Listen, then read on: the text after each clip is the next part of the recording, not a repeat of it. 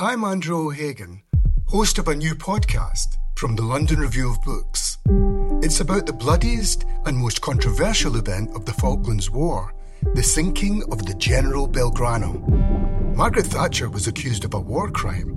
The truth would only emerge in the pages of a private diary. This is the Belgrano Diary. Listen wherever you get your podcasts. Twice, twice. Welcome to the LRB podcast.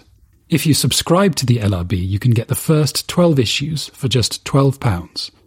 To find out more, go to lrb.me forward slash listen. That's lrb.me forward slash listen. Hello, and welcome to the London Review of Books podcast. My name is Thomas Jones. It's Tuesday, the 26th of May, and today I'm speaking with two scientists from the Francis Crick Institute. Rupert Beale, the group leader of the Crick's Cell Biology of Infection Laboratory, who has written two pieces about COVID 19 in the LRB and has been on this podcast twice before. Hello, Rupert. Hello. And Sonia Gandhi, the group leader of the Crick's Neurodegeneration Biology Lab. Hello, Sonia. Hello. And thank you both for joining us. And would I be right in thinking to start with that your other work has been put on hold for the moment and that you've both been working more or less flat out on, on the coronavirus for the past few weeks? Uh, yes, that's right. Um, from my point of view, I'm a clinician scientist, so I work as a consultant neurologist at University College Hospital London and the National Hospital for Neurology. Um, and then my laboratory at the Francis Crick Institute. Um, here we run a research program in uh, neurodegeneration, specifically Parkinson's disease. So since the since just before the lockdown, um, our work has entirely been related to COVID 19 testing uh, from the scientific perspective. And um, from the clinical perspective, I have been uh, working in the hospital, seeing patients mainly with neurological problems. And is that inpatients or outpatients? And how does the, the protocols for for protecting them from coronavirus in hospital has that changed?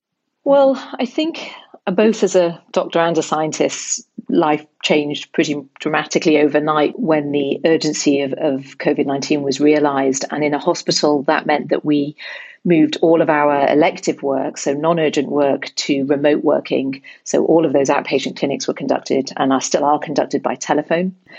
We also uh, reorganized the way in which we do our inpatient work. So the inpatient urgent work um, is now uh, performed in a, in a, very different way with reorganization of rotas so that there are frontline rotas and backup rotas of people.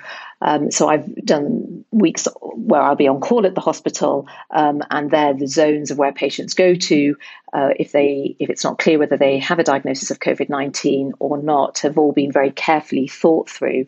Um, so our inpatient work has changed dramatically as well.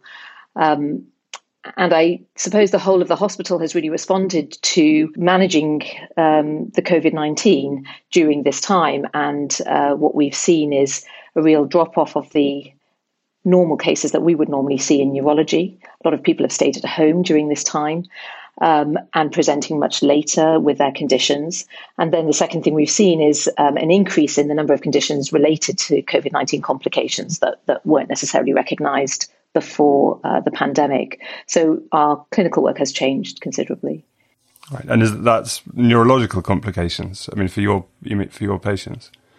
Yes, for our patients, um, the it's been a it's been a, a, an interesting time and also a challenging one. I think the complications um, of COVID nineteen that affect the nervous system haven't been fully understood, it's fair to say, um, but they fall into a number of different categories.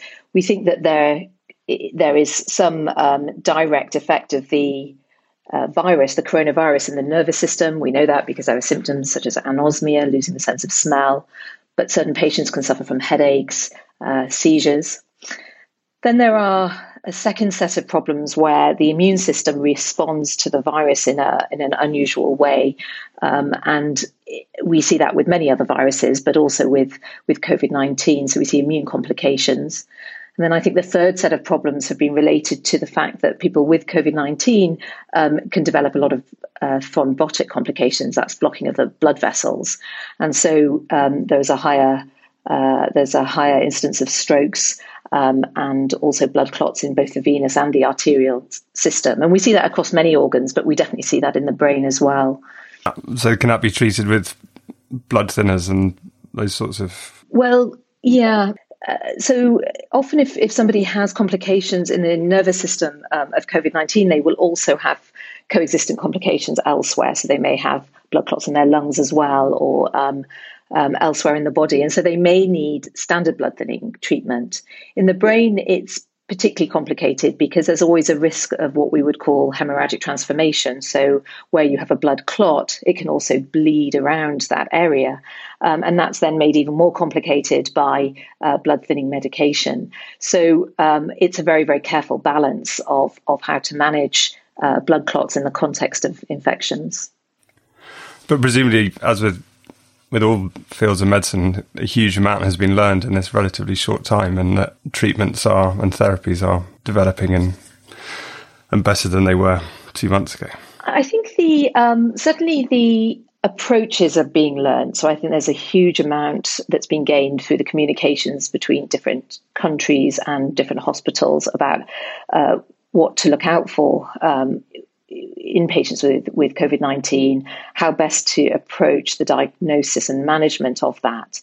But um, in terms of very specific therapies for COVID 19 complications, I think we're really reliant on the ones that we already have, um, but just deploying them in maybe more strategic and, and uh, more refined ways. So that suggests that still the main has aim has to be to su- suppress the spread of the virus and prevent people catching it. In terms of that, the, the lockdown is easing, perhaps rather faster than it might otherwise have done, given the revelations about certain government advisors' exceptional behaviour in the previous phase of the lockdown. So, what do you think we can expect to see in terms of case numbers and so on over the next couple of weeks? Are numbers likely to go up again, or is it hard to say? I think the lockdown has been effective in suppressing the number of cases without a doubt. And we, we've seen that through the testing that we do um, at the Francis Crick Institute. And it is therefore absolutely the right time to be thinking about how, uh, how lockdown can be eased. Uh, what I think would add a lot more reassurance and confidence to coming out of lockdown and to avoid a, a second wave of cases would be to know that our testing strategies are very are very robust. So knowing that con- testing, contact tracing, and isolating is is clearly in place. Um, understanding that we have the capacity to test and perform enhanced surveillance and test widely asymptomatic and symptomatic staff being able to generate COVID free or COVID protected zones within healthcare. Um, many of these vehicles are going to be absolutely vital to implementing safe lockdown, safe emergence from lockdown. Um, and I think if they are in place, then then while the expectation will be that there will be more cases in the future than that coronavirus is here to stay for the longer term, I think there will be much more confidence that we'll be able to manage it as a healthcare system um, more confidently. One thing I've seen, I mean, there's just on Twitter that there have been a few papers seem to have come out about so-called super spreading events, and the idea that focusing on those, that cluster busting is one term that I've seen used for it, is um, maybe is one way, more effective way of targeting contact tracing efforts rather than every single person who's been infected. Is that something that you're aware of that the UK is trying to do, or is it still that the aim is still to to find every contact of everyone who's been been infected? Well, I, neither Sonia nor I are epidemiologists, so so we sort of go on um, what we see in the scientific literature and as it gets reported to us by colleagues.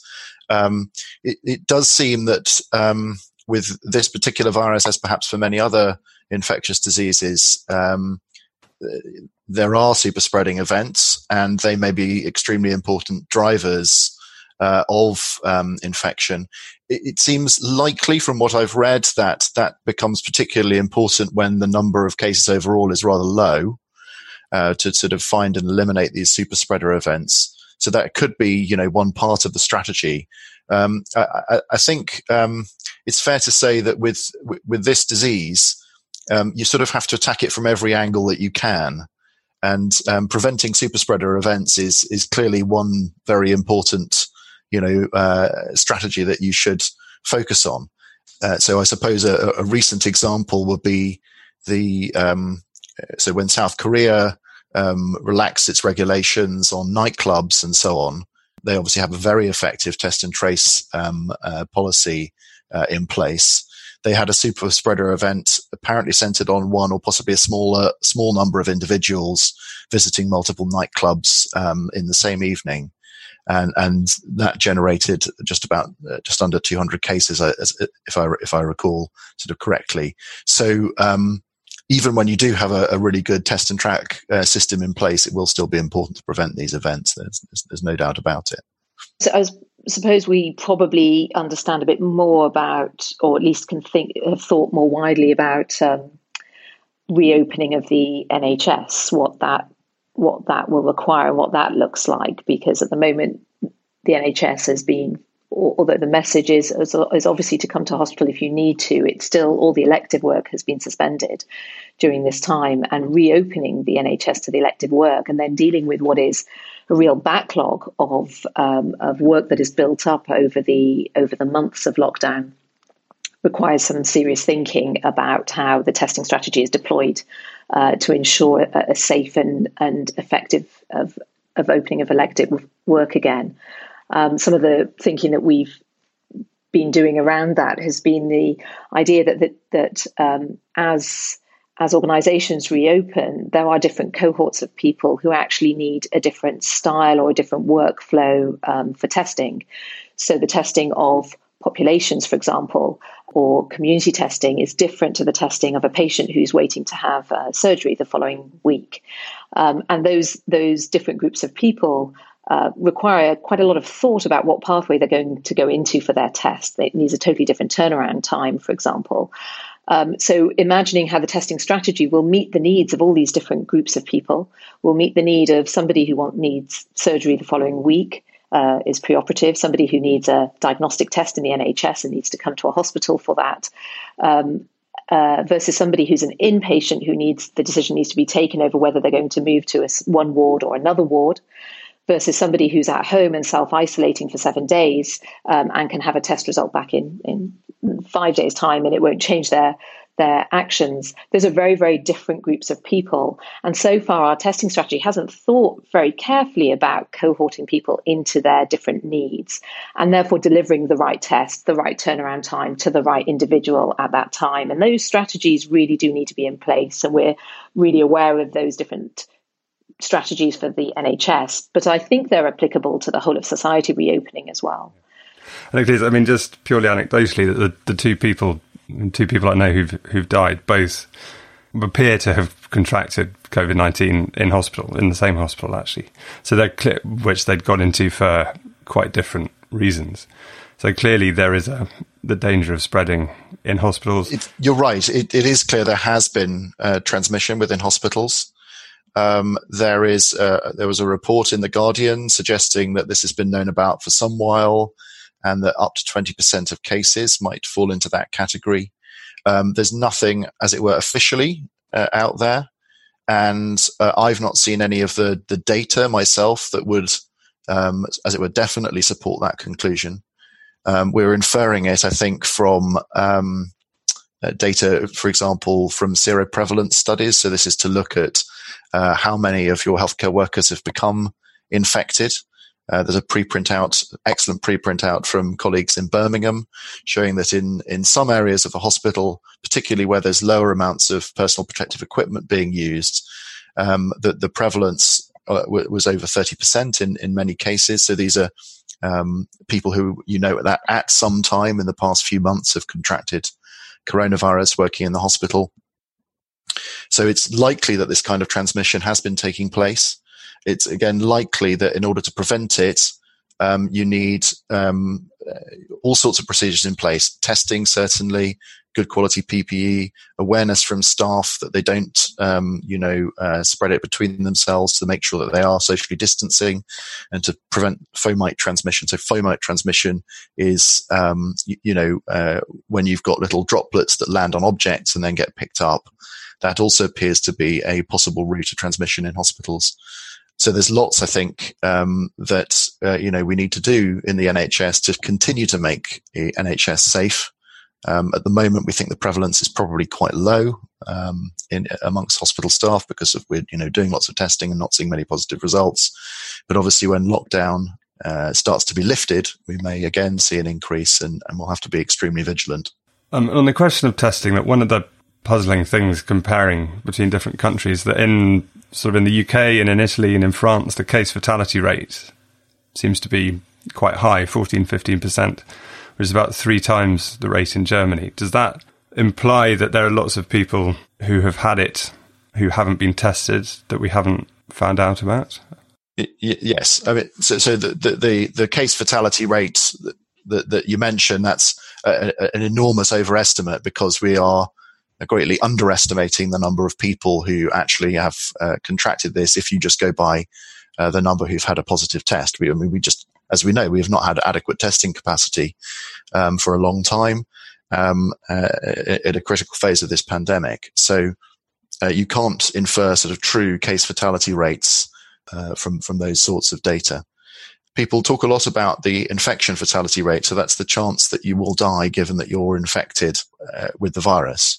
It's a little bit of a misleading thing in a way because the, the infection fatality rate varies so enormously depending on the population that you're talking about. But the, the best estimates of the overall infection fatality rate are, you know, between half a percent and one percent, depending on the population. Um, in New York, it looks like it might be about one percent, and uh, in in London, it looks like it might be about half a percent. But but um, you know, we don't absolutely know either of those figures, and um, in, in, a way, focusing on that is not perhaps the main issue. Uh, it, it's really what this virus does to your healthcare systems that's that's so damaging. Um, and you've heard Sonia talking about all the ways in which we've had to suspend elective care or deliver elective care in in very different ways, and, and that really is because of the virus. It's not because of the lockdown. It's because of the virus. We're talking about opening up the NHS very cautiously to, to new cases um, we need to be perhaps even more cautious about opening up other areas of um, society where you know the function is obviously less vital.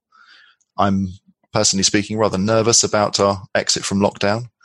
I do not have a, a sort of a good feeling about it if we can't implement a, a test and trace policy uh, simultaneously. I suspect we will get a second wave if we don't manage to do that. And is there any way of estimating or beginning to estimate how many people may have been infected who haven't had a test and haven't tested positive. And because one of the i suppose people who are skeptical if that's the right word about lockdown this view but oh probably loads of people have had it already. And actually you know the whole herd immunity thing maybe it's it's working. Sure. So so you get this sort of data from what we call seroprevalence studies. So these are looking for the presence of antibodies against the virus in, in people's bloodstreams. Now, until recently, we've not had good, accurate tests for that. Um, I mentioned a couple in the article, the Abbott and Roche tests. There are other commercial tests that are available, and um, you know certain hospitals and research institutes have developed their own in-house tests, um, which can be very accurate.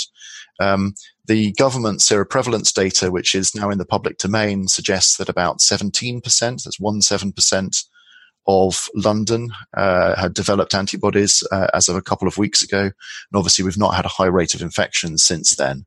So we might expect roughly 20% of London and roughly 5% of the rest of the UK to have become infected. Um, so um, uh, there are all sorts of reasons to think that sustained herd immunity won't be possible um, uh, with this virus without a vaccine.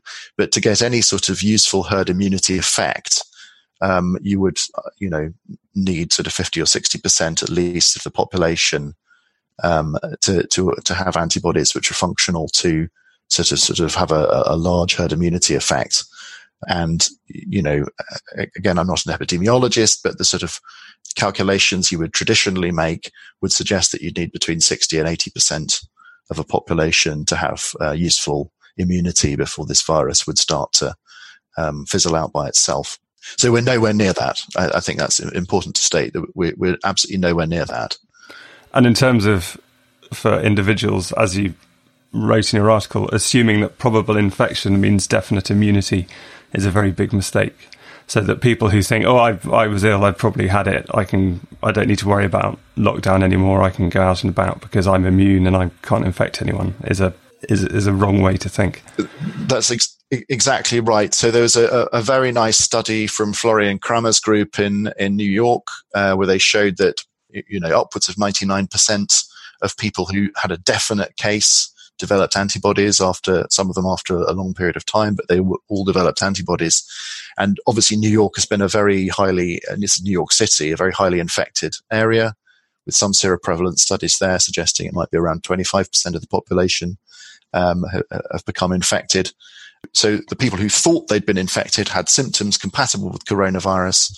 Um, it's sort of, you know, mid 30s percent of people actually developed antibodies suggesting they actually really did have the virus. And, um, you know, as many as two thirds might in fact have had something completely different and not be immune in any way. Um, so yes, just because you had a nasty uh, bout of a flu-like illness in late March does not mean that you can assume you had uh, antibodies um, and that you're immune. Uh, and that, that's an important message to get across. And at some point, if it were possible to test, where we had the capacity to test everyone who had a flu-like illness in late March, and they showed the presence of certain antibodies, would that then be a strong indicator that they probably had COVID, or is that? Well, yes. I mean, uh, if you're talking about a very good antibody test, then more or less by definition, it would be a good predictor of whether or not someone had had the had the virus. Um, the data on the the Roche and Abbott tests looks reasonably good. They perhaps um, uh, have a, a, little bit lower sensitivity than you'd like, particularly in the sort of first few weeks after an infection. But they're quite specific uh, it won't give you a, a large number of, of, of false positives. Um, and there are other tests which are being developed which may become uh, available, which might be better.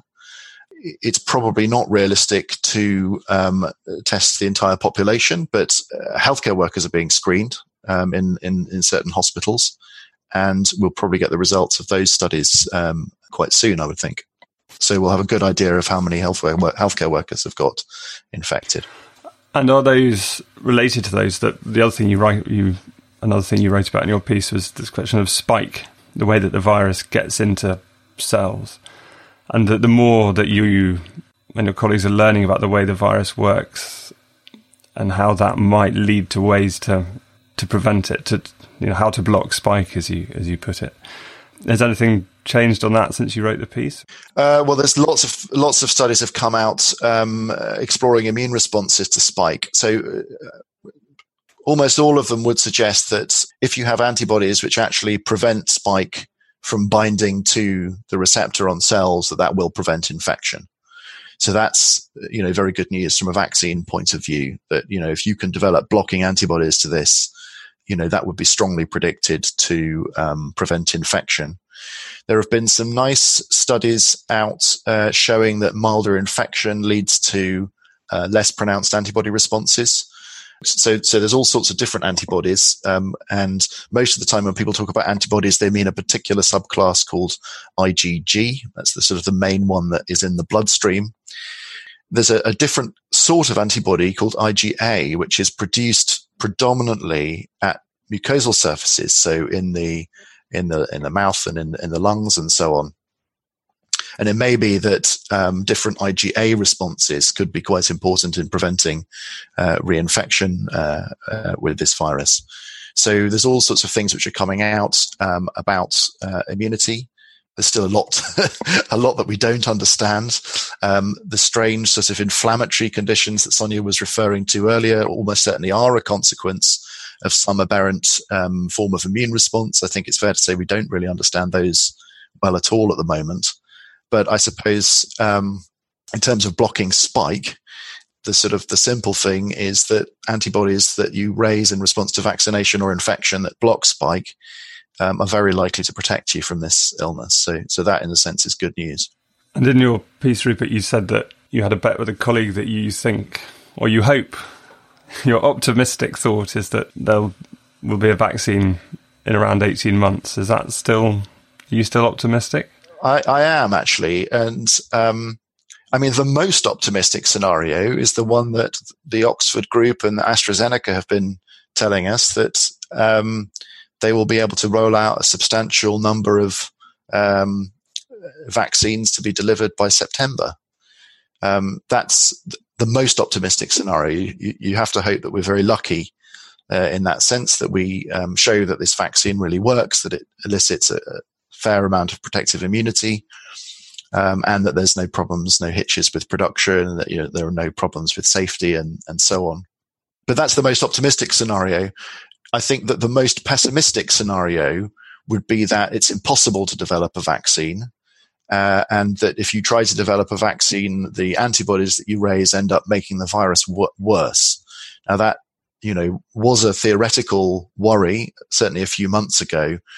Um, there's nothing so far that I've seen or that has been reported that would make that a likely outcome uh, for this virus. Um, that really would have been the worst case scenario. I think from a vaccine point of view, so far, um, the more optimistic scenario is fortunately looking a bit likelier. Sonia, do you share Rupert's relative optimism? Uh, yes, I, I, defer to Rupert's optimistic and pessimistic boundaries, which I think are entirely right. And I, I, I suppose the only other thing to add into the mix is the question of whether the vaccine trial in its current time frame will now be able to infer protection or not, given the fact that the um, prevalence is so low at the moment. So, are we able to work out whether the vaccine is infected? You'll need a, a minimum number of people who've had the vaccine to uh, be exposed uh, to the virus to be able to know whether the vaccine afforded protection or not. Uh, and that becomes increasingly difficult as the prevalence is very low. Is that true around the world? That in terms of that in, in the United States or, or in Brazil, that there are countries where it seems to be more out of control than it is in the UK or certainly other countries in Europe? It's certainly true that it's an asynchronous um, uh, across a country as well as across the world, and there will be and are um, new epicenters and, and hotspots. So, so while the prevalence is low in London, for example, that's that's not true for, for other cases. But well, maybe Rupert will comment on what that means for understanding the vaccine trial. Um, so yes, as I understand it, they're also running uh, trials in in Brazil and the, the United States. Um, uh, as Sonia points out, it's a very good problem to have. That you know, not too much of the virus around at the moment in the community, um, and therefore, you know, it may, it may, take a while to demonstrate efficacy uh, in the United Kingdom. It's uh, you know not super easy to predict, and it does depend a little bit on the kinds of readouts that you're expecting from this uh, vaccine. So, there's been some speculation, particularly about the Oxford vaccine, that it might induce uh, a degree of immunity that protects an individual from developing pneumonia, but doesn't prevent them from developing an upper respiratory tract infection. Now, that's an extrapolation from a small study on uh, monkeys. So, you know, I wouldn't, um, I wouldn't base too much on that. But um, it's certainly possible that the, the vaccine will protect against serious disease, but won't protect, won't give you what we call sterilizing immunity, won't, won't protect at all uh, w- won't protect against um, infection uh, taking place in a, in a in a in a milder way. I mean, a vaccine which prevented you from getting pneumonia would still be a very big advance. I mean, let's not let's not uh, understate that, but um, it it might mean that the vaccine is less effective if you if your plan was to target it, for example, at healthcare workers to stop them spreading the infection around. So it, it may take a while to demonstrate efficacy um, particularly if your your readout is nasopharyngeal carriage. But my, like I say, my expectation is that either this vaccine or another vaccine, so there are at least two others that have shown really good, promising data in, in animal models, that one of these will be effective, and and that once we've managed to vaccinate a substantial proportion of the population, we will be out of this crisis, uh, at least to a large extent.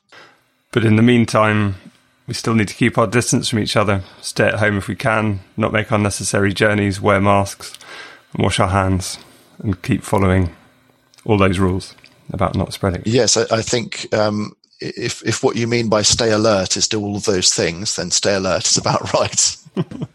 Rupert Beale and Sonia Gandhi, thank you, thank you both very much. Thank you. Thank you. You can read Rupert Beale's piece on how to block spike in the current issue of the LRB, and a new issue will be out tomorrow with Eliot Weinberger on COVID 19 in America, John Lanchester on Inspector Maigret, and Susan Pedersen on Shelagh Delaney. To subscribe to the LRB and get your first 12 issues for just £12, go to lrb.me forward slash listen. The LRB also now has a daily newsletter, Diverted Traffic, featuring a different piece from the paper's archive every day. A complete absence of references to plague, pandemics, or quarantine is guaranteed, and the piece will be brought in front of the paywall for 24 hours so you can share it with anyone you want to. To sign up to that, go to lrb.me forward slash traffic.